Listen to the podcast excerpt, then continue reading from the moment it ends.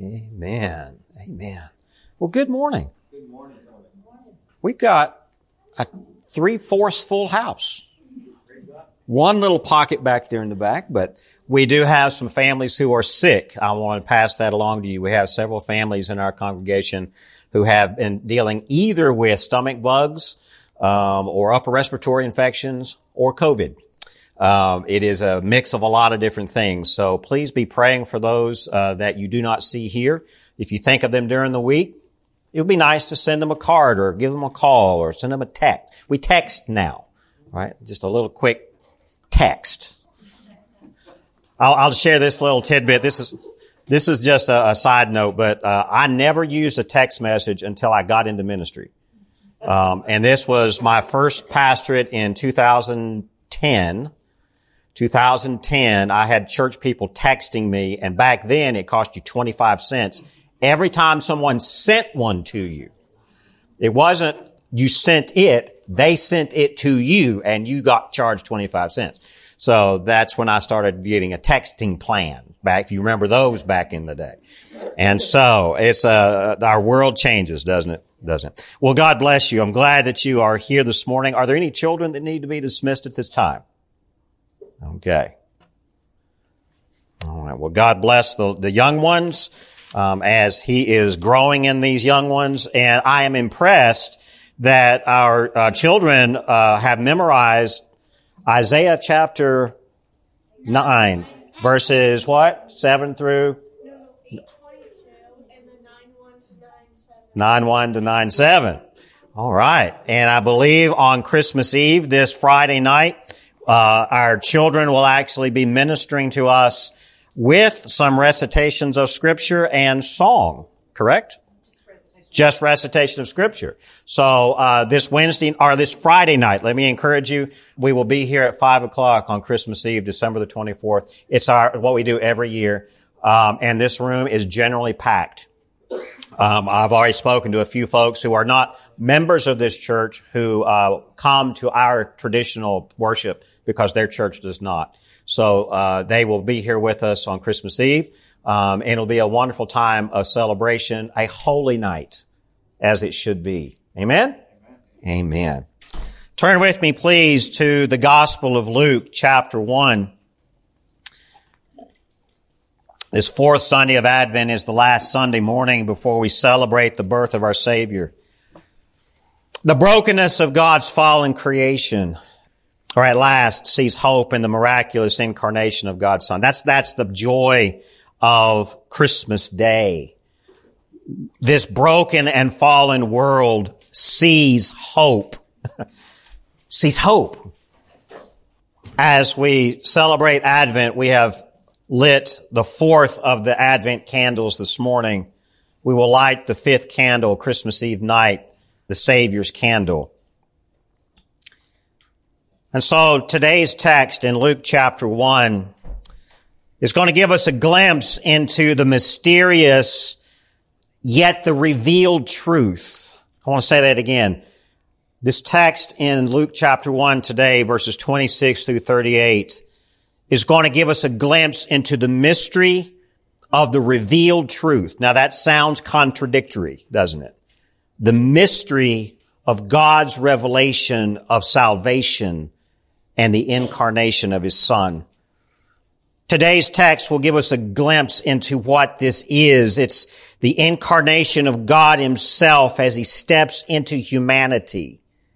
We have to remember that the truth of Christian ideas the truth of the gospel is that God the Father and God the Son are not two separate gods. Amen. They are one. And so what we remember and celebrate this week is God himself stepping into humanity. That's the, that's about the closest way to describe the incarnation. And we're going to be looking at some of that today. Because this, as God steps into humanity, as, as this mystery of incarnation unfolds, it results in the birth of the Son of God, who is fully human, yet fully holy and divine. At the same time. That blows my mind. It probably blows yours too. And that is why it's called the mystery of the faith. That's why this is called faith. So let's read today's passage. If you're able to stand, let's stand and read to, or I will read Luke chapter 1 beginning in verse 26. This is the divine message of God given through the angel Gabriel to Mary, the virgin mother of our Lord. In the sixth month, the angel Gabriel was sent from God to a city of Galilee named Nazareth to a virgin betrothed to a man whose name was Joseph of the house of David. And the virgin's name was Mary. And he came to her and said, Greetings, O favored one, the Lord is with you. But she was greatly troubled at the saying and tried to discern what sort of greeting this might be. And the angel said to her, Do not be afraid, Mary, for you have found favor with God. And behold, you will conceive in your womb and bear a son, and you shall call his name Jesus. He will be great and will be called the Son of the Most High, and the Lord God will give to him the throne of his father David. And he will reign over the house of Jacob forever, and of his kingdom there will be no end. Verse 34. And Mary said to the angel, How will this be, since I am a virgin? And the angel answered her, The Holy Spirit will come upon you, and the power of the Most High will overshadow you. Therefore, the child to be born will be called Holy, the Son of God. And behold, your relative Elizabeth in her old age has also conceived a son, and this is the sixth month with her who was called barren. And nothing will be impossible with God. And Mary said, Behold, I am the servant of the Lord. Let it be to me according to your word. And the angel departed from her. Amen. Let's pray. Father God, we read this very familiar passage at this season of the year annually. It is the, the, the, the, recounting of the encounter that Mary, the mother of your son, had with Gabriel, your messenger, describing and declaring and prophesying to her what is to come, the plan, dear Father, that you had not just for her, but for us as well. And so God, this morning I pray that you would speak to us in your word. Dear God, that you would speak to us through this encounter between Gabriel and Mary. That you would cause us to begin to fathom just a hint of what this means, this reality, dear God, that you stepped into humanity and you came. Your son, Jesus Christ, was born blows our minds. It's we, because we are so finite in our thinking. We are so limited in our understanding. We need you this morning. So help us, Lord, we pray. In Jesus' name. Amen. Amen. Please have a seat. We live in a day where the ideas of miracles are prevalent in the churches and in the quote unquote Christian media. When you look at Christian television, when you look at Christian radio, when you look at Christian internet now, uh, the ideas of the teachings of miracles still seem to dominate in many ways. Many souls, I will argue, have been led down a path, a misguided path of destruction because of this. It's through the idea that miracles happen for our sake and our sake alone. And the teaching has been distorted that the, the, the, truth of miracles is now something that we ask for. It's as if we can ask for a miracle in the same way that we ask Amazon to send us whatever we want whenever we want. That's really the false and distorted teaching of the miraculous. To where really we redefine what the miracle is. Miracle is now whatever you want whenever you want, and that is not the definition of miracle. This passage in Luke's account of the encounter from God's, his primary messenger, the angel Gabriel, to this young girl Mary, who would give birth to the Son of God, this passage tells us what it must have been like. Luke here is retelling what Mary must have told him. This is Mary's personal story shared with Luke, who is the gospel author. She must have told him this story of her first son's birth. really when you look at chapters one and two as a complete whole, it is almost as if Luke is opening up his gospel account by talking to Mary first. And Mary retells what only a mother would know. Isn't this amazing? We see this in Luke chapter 2 verse 19 where Luke tells us, but Mary treasured up all these things, pondering them in her heart. Mothers, are there treasures in your heart that only you know when it comes to the birth of your children? No one else knows it but you. And Mary has shared that with Luke. And Luke has now shared that with us. There's no other way to have this story other than Mary telling it. And so this passage is not some third party retelling of a story through different levels of retelling a story. You know how that happens. The more you retell a story, the next person retells it, and the next person retells it, and the next person retells it. This is a first-hand account from Mary herself. So we can count this as authoritative. We can count this as true. We can count this as real, right? This is the first-hand account from the closest person connection to the divine conception of the Son of God. Only Mary, the mother, can testify to how a baby is conceived. Only a mother can tell us who the Father is. Amen? Is that true? Only the mother can confirm who the father is of her baby. And this passage is Mary's first-hand account of her conception. No human father conceived this child. Jesus has the title of the Son of God because his true father is God the Father Almighty as his Holy Spirit overshadows her. And the power of the Most High causes her to conceive. We have to remember that this is not the way the pagan gods and mythologies used to tell the stories of divine conception. In the pagan myths of, of Greek and Roman mythologies, even the, uh, even, even the Persian mythologies, the Far Eastern mythologies, they all have stories of gods having children with women, but there, those stories are vile and vulgar, and honestly, a lot of them are rape stories. That's not what's happening here in Luke chapter 1. This is a divine, glorious encounter of God Almighty overshadowing Mary. It's a deep thought that is not to be taken lightly. That's what Mary is sharing here. So what is the most important point here is to remember the fact that the virgin conception and the birth of Jesus Christ is a miracle. But not just any miracle.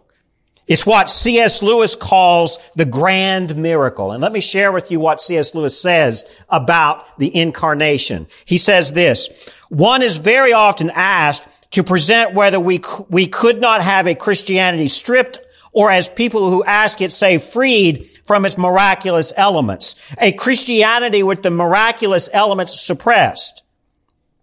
But you cannot possibly do that with Christianity because the Christian story is precisely the story of one grand miracle. The Christian assertion being that what is beyond all space and time, what is uncreated, eternal, came into nature, into human nature, descended into his own universe, and rose again, bringing nature up with him. It is precisely one great miracle. If you take that away, there is nothing specifically Christian left. There may be many admirable human things which Christianity shares with all other systems in the world, but there would be nothing specifically Christian. You see what C.S. Lewis is helping us to think here? We have to remember that the foundation of Christianity can be seen in this encounter with Gabriel and Mary. Apart from this grand miracle, Christianity has no legs to stand on. None. Without this grand miracle of the incarnation, Christianity is nothing more than another religion that humanity has made. You see the unique characteristic of what we are celebrating this week. This is what makes Christianity the truth. This is not some man-made religion. This is not some, some moral system of good behavior. This is a divine encounter with humanity. A grand miracle beyond all miracles. Apart from this, what we are doing here this morning as we worship together is futile. You understand the weight of the incarnation here. Let's take a look here at verse 26. In the sixth month, the angel Gabriel was sent from God to a city of Galilee named Nazareth. Verse 27, to a virgin betrothed to a man whose name was Joseph of the house of David, and the virgin's name was Mary. Let's notice the scene of this announcement, the announcement of this grand miracle. Luke tells us, we're going to have to go back a little bit further, he tells us in verses 24 and 25 that Mary's cousin Elizabeth conceived a child six months prior to this moment. Elizabeth's conception was itself a miracle, but not the grand miracle, not the grand miracle that Mary encountered. Elizabeth, we know, was Zechariah's wife, the priest who was an old man. We see that back in chapter 1 verses 5 through 7. And so this aging couple of Zechariah and Elizabeth is described by Luke in verse 6 to be righteous before God, walking blamelessly in all the commandments and statutes of the Lord. An aging couple. And Elizabeth's conception was miraculous and an angel of the Lord, and this is not Gabriel, delivered God's message to Zechariah about the conception and the birth of who would be John the Baptist. And it says in verse 17, this is what the angel said to Zechariah, that John the Baptist would go before him, who is Jesus, in the spirit and power of Elijah to make ready for the Lord a people prepared. That right there was a miracle itself. It was a prophecy of divine importance, a, a conception of a woman and a husband who were beyond childbearing years. That's a miracle. But the unique blessing for Elizabeth and Zechariah was that the conception of John was of two human beings who were beyond childbearing ages, and the blessing of God for them was that this birth would take away Elizabeth's reproach and shame. That's a miracle. But it's not the grand miracle. Elizabeth's shame was redeemed through God's gift and all of it was prophesied to come, and John would be the Elijah who heralded the coming of the King, Jesus Christ.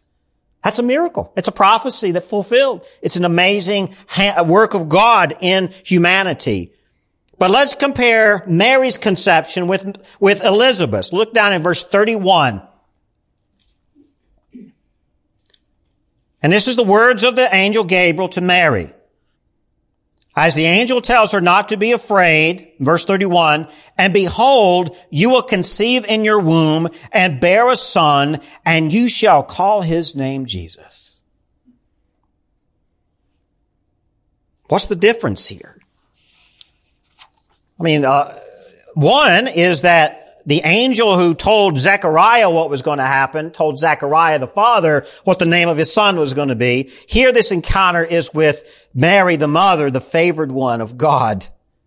And this encounter with God's primary messenger, uh, who is Gabriel, occurred prior to Joseph taking Mary into marriage. And I think we can see this because we have Matthew's account of an angel of the Lord who spoke to him and encouraged this young husband to be in Matthew chapter 1 verse 20 to not fear to take Mary as your wife, for that which is conceived in her is from the Holy Spirit. So I think the encounter here in Luke chapter 1 occurred prior to the angel talking to Joseph. Don't know the time frame. They're probably pretty close time frame, but we know that this encounter with Mary, I think we can conclude happened before because by the time of the encounter with Joseph, Mary was already found to be with child. So probably, probably several months in uh, gap here. But Mary's conception was to be from the act of the Holy Spirit coming upon her. We don't have that detail about Elizabeth. Elizabeth's conception was with her husband, Zechariah, albeit a miraculous conception of its own. Mary's conception was because the Holy Spirit came upon her. Much different. No man would be involved in Mary's pregnancy. And we're going to get into the significance of that here in a minute. Only God the Father would cause this virgin to bear a child. And that's why this is the grand miracle. And this is why it goes much deeper than the unspeakable scandal of the pregnancy of an unmarried girl. And it would be scandalous. But the grand miracle goes much beyond that. The, the, miraculous conception of Jesus is the starting point of the grand miracle that is what we call Christianity. Anyone who is be, actually, let's go. He who is beyond all time and space. Can you fathom that? He who is beyond all time and space. He who is uncreated. He who is unchanging. And the term is immutable. God does not change. He's the same always. He does not progress in his thinking. He does not progress in his encounter with humanity. God is unchangeable and beyond all time and space. He is eternal who created all of this material existence that we know, and he who orchestrates all of this natural creation. You, you, you getting the picture that we're painting here? This he descended into his own cosmological order and stepped down into the limits of time and space, into the limits of physical reality, came into the natural world and he descended further into human nature. This human nature that is fallen. This human nature that is separated from the creator. The creator himself, he who is beyond all physical reality, all time and space, steps into his physical creation, the natural order that is, that is fallen. That he did not create as fallen, but fell after his creation. He descends further into death. Death that only human nature knows. Ponder that. God who is eternal, who has no end, now steps into the reality of death that is not part of his nature into the physical reality that is not part of his nature, into the fallenness of this physical natural world that is not part of his nature. This is the grand miracle. And it doesn't stop there. This is what we're reading here in Luke chapter one, the, the, the grand conception, the, the incarnation of Christ in this young girl, Mary is just the beginning. Because as this creator descends further and further and further down and down and down into human nature and, and existence, he eventually rises again, resurrecting not only himself, but as he comes up, he resurrects nature with him. All of creation is redeemed by this grand descent. But the descent is not just to the point of the virgin conception. The descent continues even after the conception through the miraculous birth and further down into the living in the human nature, albeit a perfect human nature, further down still to the real suffering and the death from the crucifixion. But the resurrection, that is the second part of this grand miracle that I don't want us to miss. God, the perfect and holy creator, the Father Almighty, He raises the fallen natural world and the fallen human nature with Him as He raises the fallen human nature in this overcoming he overcomes the penalty of sin and in so doing, he overcomes death and he elevates human nature and the natural world with him as he does all of this. You see this? You know, because, because let's just be honest with ourselves. If we think about the many years that we have heard the Christmas story, what is the emphasis? The emphasis is that God has come to bring peace to each individual person. We have taken Christmas and made it an individual encounter. It is a gift of God, yet we have to understand this is much bigger than you and I.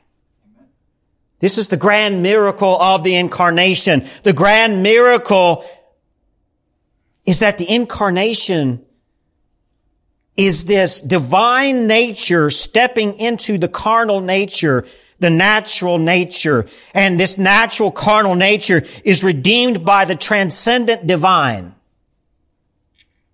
Have I caused y'all to have headaches yet? Because if you have to sit and ponder the nature of all that is happening in what Gabriel is telling Mary, your brain will explode because this is beyond our understanding of what reality is, but it is reality. It's the very foundation of Christianity. It's the foundation of our salvation and hope. Without this grand miracle, all of human nature would remain in the darkened and fallen state that we find ourselves in. You, you understand the implication here. If this incarnation had not occurred, we would be hopeless and falling even deeper and darker into the, the descent of sin and this world that is in decay. You understand what God is doing here? Humanity would be left in a failed effort to redeem itself, an impossible task. We cannot redeem ourselves, much less redeem a creation that we had nothing to do with. That's why this is the grand miracle. This is why the incarnation of Christ is so pivotal to the Christian's existence. It is at this point in history, at this point of eternal purpose, that hope arrives. It is this point of the incarnation that the divine creator shows that he has not left his fallen creation behind, that he was always and is always now intricately involved in the natural world as its creator, as its sustainer, as its redeemer. He has not not left us. That's the beauty of this. So let's not confuse this biblical truth with the false idea that God is in everything. And this is what the false idea of pantheism believes. They will say that all of the natural world contains God's presence. That's not what we're talking about either. If you look back in the history of ideas, if you've ever heard of Baruch Spinoza, the Spinoza's God, his theory was that God is in all things, and all things are a reflection of God. That's pantheism and a heresy come from the pit of hell. That's not what we're talking about here. The creation is not God. God, the creator, steps into his creation. Through the incarnation, God steps into the natural order to raise the fallen nature that we as human beings caused, to raise it to a redeemed state. And this shows the power of God's omnipotent hand. You know what omnipotence is? That's his powerful hand. It shows his omnipresence. That means his being everywhere at all times. It shows all of this. It shows that although the fall of the first man and the first woman isolated them from God's presence, God never isolates himself and he initiates the redemption by descending. Understand that. God does not abandon his creation. He does not abandon those created in his image. That's the grand miracle. Christ descends from this divine throne, and we see this in Philippians chapter 2 verses 6 through 8. He descends as an act of humility, as an action of divine sacrifice for others, and those others are you and me, His church. So how do we see this humility in the incarnation? In Luke chapter 1 verse 35, let's read the words of Gabriel, his announcement. And the angel answered her, the Holy Spirit will come upon you and the power of the Most High will overshadow you. Therefore the child to be born will be called holy, the Son of God. If you, if you take notes in your Bible and you have not underlined verse 35, I would encourage you to do so and ponder the depths of this announcement and what Gabriel is saying to Mary. Gabriel's announcement to Mary describes how this grand miracle resulted in Jesus' divine nature and human nature both as his essence. When we say that Jesus is both human and divine at the same time, Luke chapter 1 verse 35 describes that. The theological idea here is known as what called the hypostatic union. If you're taking notes and you want to go deeper in this, the hypostatic union is what we're talking about here. It is important for us to remember that the truth of the incarnation eh, eh, is that we seek to worship during this week of Christmas celebration. This right here in verse 35 tells us the truth of what the incarnation is and why we worship. Gabriel explains to Mary the grand miracle of Christianity is this very real truth of Mary's conception. How can a woman, a young girl, a young girl, a young girl conceive a baby having never been with someone else? See, Mary's conception Rather than it being the result of two people uniting as a husband and wife do, as a mother and father are, the child Jesus Christ comes into this human existence by the power of the Most High. That's the thing to underline. And the angel answered her, the Holy Spirit will come upon you and the power of the Most High will what? Overshadow you. See, the skeptic of Christ's incarnation questions how any human being born of a woman could be sinless, especially if Mary, the woman, is under the original sin, the curse of the original sin of Adam and Eve. Every human being born and every precious child in this room is born under the curse of the original sin of the first man and the first woman. So you would have to be, a, if you were a skeptic, you're going to ask, well, Jesus was born like any other baby. He must have been born in sin like everybody else. Mary had the sin nature. Why did Jesus not? You ever ask yourself that question? Verse 35 tells us why. Why this is, the, why this is not, why this is a miracle. The first words of Gabriel in Luke 35 shows us that the Holy Spirit comes over Mary and brings the power of the Most High. And the, the key word here is to overshadow Mary's sinful nature, which is the state of all human nature. The idea of overshadowing her is overshadowing the sinful human nature. Does it mean that Mary becomes sinless? Does not mean that Mary's sin is eliminated from her essence. It means that her sin nature is overshadowed by the holy nature of the Most High. That's how Jesus is born sinless. You see what we're talking about here?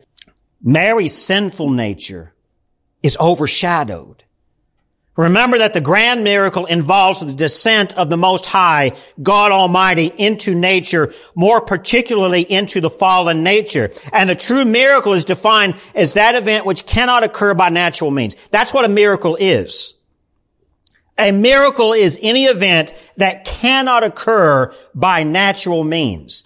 And if Mary, a virgin, conceives a child,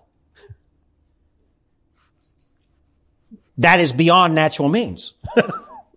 you see the point? So anyone who claims that they are asking for and claiming their miracle, really what they're wanting, they're wanting what they want by natural means, and they're slapping the name miracle over top of it. And they've redefined what miracle is, and it's a false definition. A miracle is that which occurs beyond natural means. And really, a miracle is that which cannot occur by natural means. That's the definition of miracle. That's why miracles are so few. This is why miracles do happen. We cannot cast out the ideas of miracles because that is a reality we cannot avoid. Yet miracles do not happen because you and I want them to.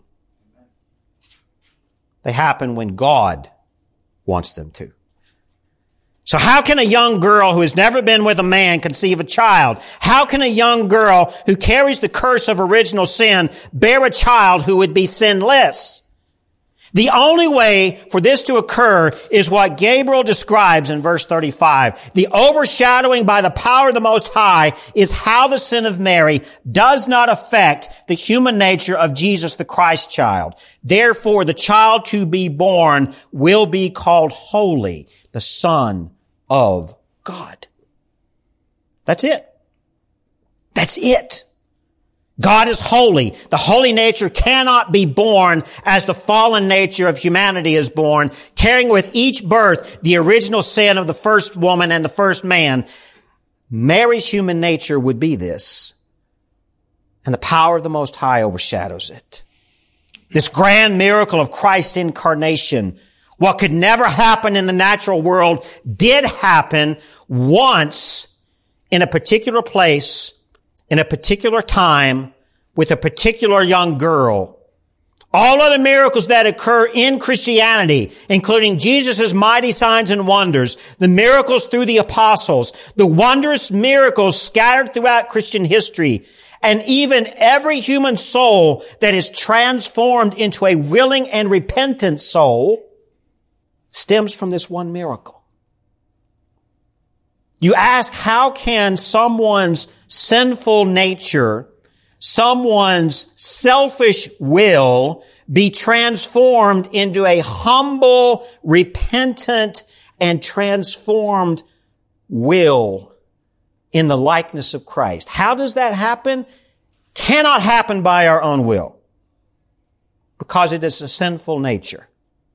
It must happen this way. All miracles stem from this one miracle in Luke chapter 1. Even the miracle of salvation must stem from this. So let's wrap this up. In verse 37, Gabriel tells Mary, for nothing will be impossible with God. That's the grand miracle, isn't it? Nothing will be impossible with God, including the redemption of his fallen creation, the redemption of his people, you and I. Nothing is impossible with God. Notice that it is not humanity saving themselves. This is the grand miracle. Nothing is impossible with God. He can save us. He does save us. That's the grand miracle. It's impossible for us to grasp this grand miracle apart from God telling us what it is. It's impossible to see that the incarnation, the grandest miracle of all, is here. When we read of the first man and the first woman's fall from God's grace back in Genesis chapter 3, remember, we talked about this a couple of weeks ago. God speaks a curse over that which he has spoken into being. He spoke a curse over, over the serpent. He spoke a curse over the woman. He spoke a curse over Adam. And that curse carries over into all of the natural world. This is why the rocks cry out. The serpent is cursed beyond hope. Yet the first woman is cursed with a guarantee of hope that salvation would come through her offspring. You remember that in Genesis 3:15? Right here in Luke chapter 1, this is where this now comes to that. This is where it is fulfilled. It's now going to happen. The curse spoken over the first man brought a continual battle with thorns and thistles. Men, how many of us know that battle? We battle with thorns and thistles. That's the natural world. But the curse that would be overcome by the birth of the offspring to the woman that would crush the head of the serpent. This offspring would crush the head of the serpent and thus restore the creation and even the thorns and thistles back to God's intended glory. And the man would no longer battle the thorns and thistles of the broken and cursed earth of the fallen aspect of nature. You see where this is headed? This is all because of the incarnation. It's fixing it all. If the natural world was all that existed, if there were no divine reality of God, if there was no divine reality of the holy, then what happens in the natural world will only bring despair. There is nothing more. This is why secular minded people, they think like a naturalist. They run scared when the natural order falls apart. They run scared when natural disasters occur because they cannot see beyond the physical natural world. When a natural phenomenon of disease and even the pandemic takes root, the natural world is broken and the natural world is finite. But if you cannot think beyond the natural world, you will be, you will actually go mad. And this is the hope of the, of the gospel is that there is a reality, a truth that is beyond this natural world. And the incarnation shows us that this loving creator God, who is righteous and holy, steps into this broken reality that we made to fix it but also to show us that there is a divine and eternal hope, a divine and eternal reality beyond this natural fallen world. This is part of what the incarnation is so significant. A young girl conceives and gives birth to the Son of God. And the incarnation shows us the grand miracle of Christianity. Let's think about this as all natural things, all organic things will eventually descend into lifelessness. And it all returns back to the earth from which it came. If that's all there was, what's the hope? The resurrection of Christ, though, after the full descent into humanity, after the full descent of Christ from conception to birth to life and then to death, suddenly there's a rise of the holy incarnation of Christ who is both organic, natural flesh and divine formlessness. This overcomes the lifelessness, the death of the natural world that we all face. Isn't that, doesn't that bring you joy? I hope so. So there is hope for a fallen world. There is hope for a fallen humanity. And that the joy of the birth now has the joy and the hope of eternal life.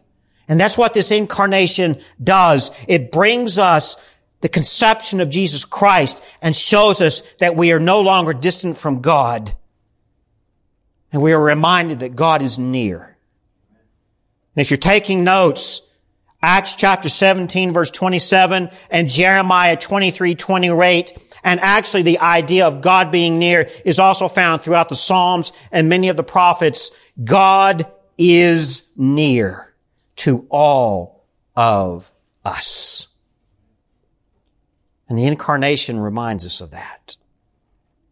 That God never abandoned us. The last thing I want to point out here, and we'll close with this is that there is a selective nature here of the incarnation that we have to understand as well. All of Christianity is selective. You know what I mean by when I say that? All of Christianity is selective. It's not random. Its nature is not universal. And its nature is not however the natural world and the wildness of the world is. There is an order to it. There is a selective nature to it. The incarnation reflects this. The whole thing narrows and narrows and narrows to a fine point in time and place, coming down to a particular Jewish girl at her particular time of prayer. It's possible that the angel Gabriel comes to, uh, comes to Mary in her quiet time. This is a specific time and place that this happens. God sends his primary messenger, who is Gabriel the angel, to this fine point in time and space to a particular girl, a selective point in time, a selective girl. All of God's created nature is selective. The cosmos, all of God's created order is selective. It is quite selective. Honestly, it's undemocratic. All of nature does not choose what it wants to do. It is ordered the way God orders it. In a particular place, in a particular function, in a particular way. The incarnation is no different. Selection is a part of God's created order, not the evolutionary selection of Darwin. Right? We got to remember, when we talk about selection, we're not talking about Darwin's evolutionary selection. We're talking about God's created order that things are selected and put in a particular place and a particular time for a particular purpose. The selective nature of Christianity is not wasteful as the natural world is wasteful. The people who are selected to be a part of God's divine story are in a sense, let's think about this, they're unfairly selected. They didn't have a voice in it. Did Mary have a choice in this? I don't think so. I don't think Mary had a choice to tell Gabriel and to tell God, no, I'm not doing this. I think God would say, Mary, I love you, but I've chosen you for this purpose. And the, and, and when Mary struggles with it, the compassion of Gabriel eases her mind. Doesn't mean that when God selects us, for His divine purposes. Doesn't mean we won't struggle. We will. We have doubts. We are natural, physical, finite creatures who do not understand what the divine is doing. we will have questions. But we are selected as God selects. The people who are selected here to be part of God's story really are unfairly selected but they're selected for an honor. They're selected for a supreme honor. They didn't choose it. It's actually a supreme burden. Can you imagine Mary's burden here? I am carrying God. I just want that to sink in for a minute. The burden of her soul of carrying God in her womb had to be a weight beyond her capacity to carry. And as God selects her, He does not abandon her. He walks alongside of her. His Holy Spirit encourages her and supports her and gives her all she needs to carry this through. Because she was selected. The idea that fallen humanity has a freedom to choose whether to be saved by God's favor and of His forgiveness is a foreign concept here. And we see that in this biblical revelation. The selective nature of the incarnation reflects this perfectly. The young Mary did not freely choose this honor of bearing the Son of God. The young Mary did not seek out this position, but she humbly submitted to it. She submitted to it with fear, but with a faithful joy too. You see that? In her time with Gabriel, in her time of prayer, her heart shows humility, a sense of righteous obedience, not a willing choice that says, dear God, choose me. You see that? The grand miracle of the incarnation is that God is with us. Emmanuel. Behold, the virgin shall conceive and bear a son and shall call his name Emmanuel from the prophet Isaiah. The incarnation is not just a good story. It's the grand miracle of our faith. It's the grand miracle of why we are celebrating this week. Y'all ready to take that home? You ready to teach that to your kids? It's weighty, but oh, it's joyful. Amen. Nathan, come on forward and let's pray. Father God, we, we close this time in your word together. We, we, we close it before your throne and we ask you, dear God, to always, to always love us and carry the burden that you place upon us with us. If we are called to repentance, as all are called to repentance, and as we obey that calling, Dear God, remind us that it all began as you who are eternal and perfect and unchanging. You step into our fallen nature and you redeem us.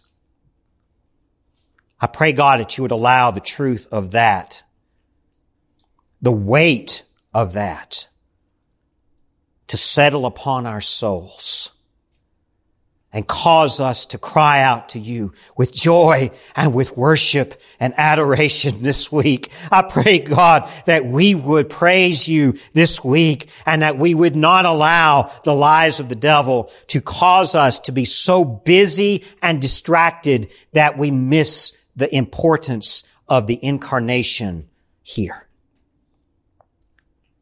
Humble us, Father, I pray. In Jesus' name, amen and amen.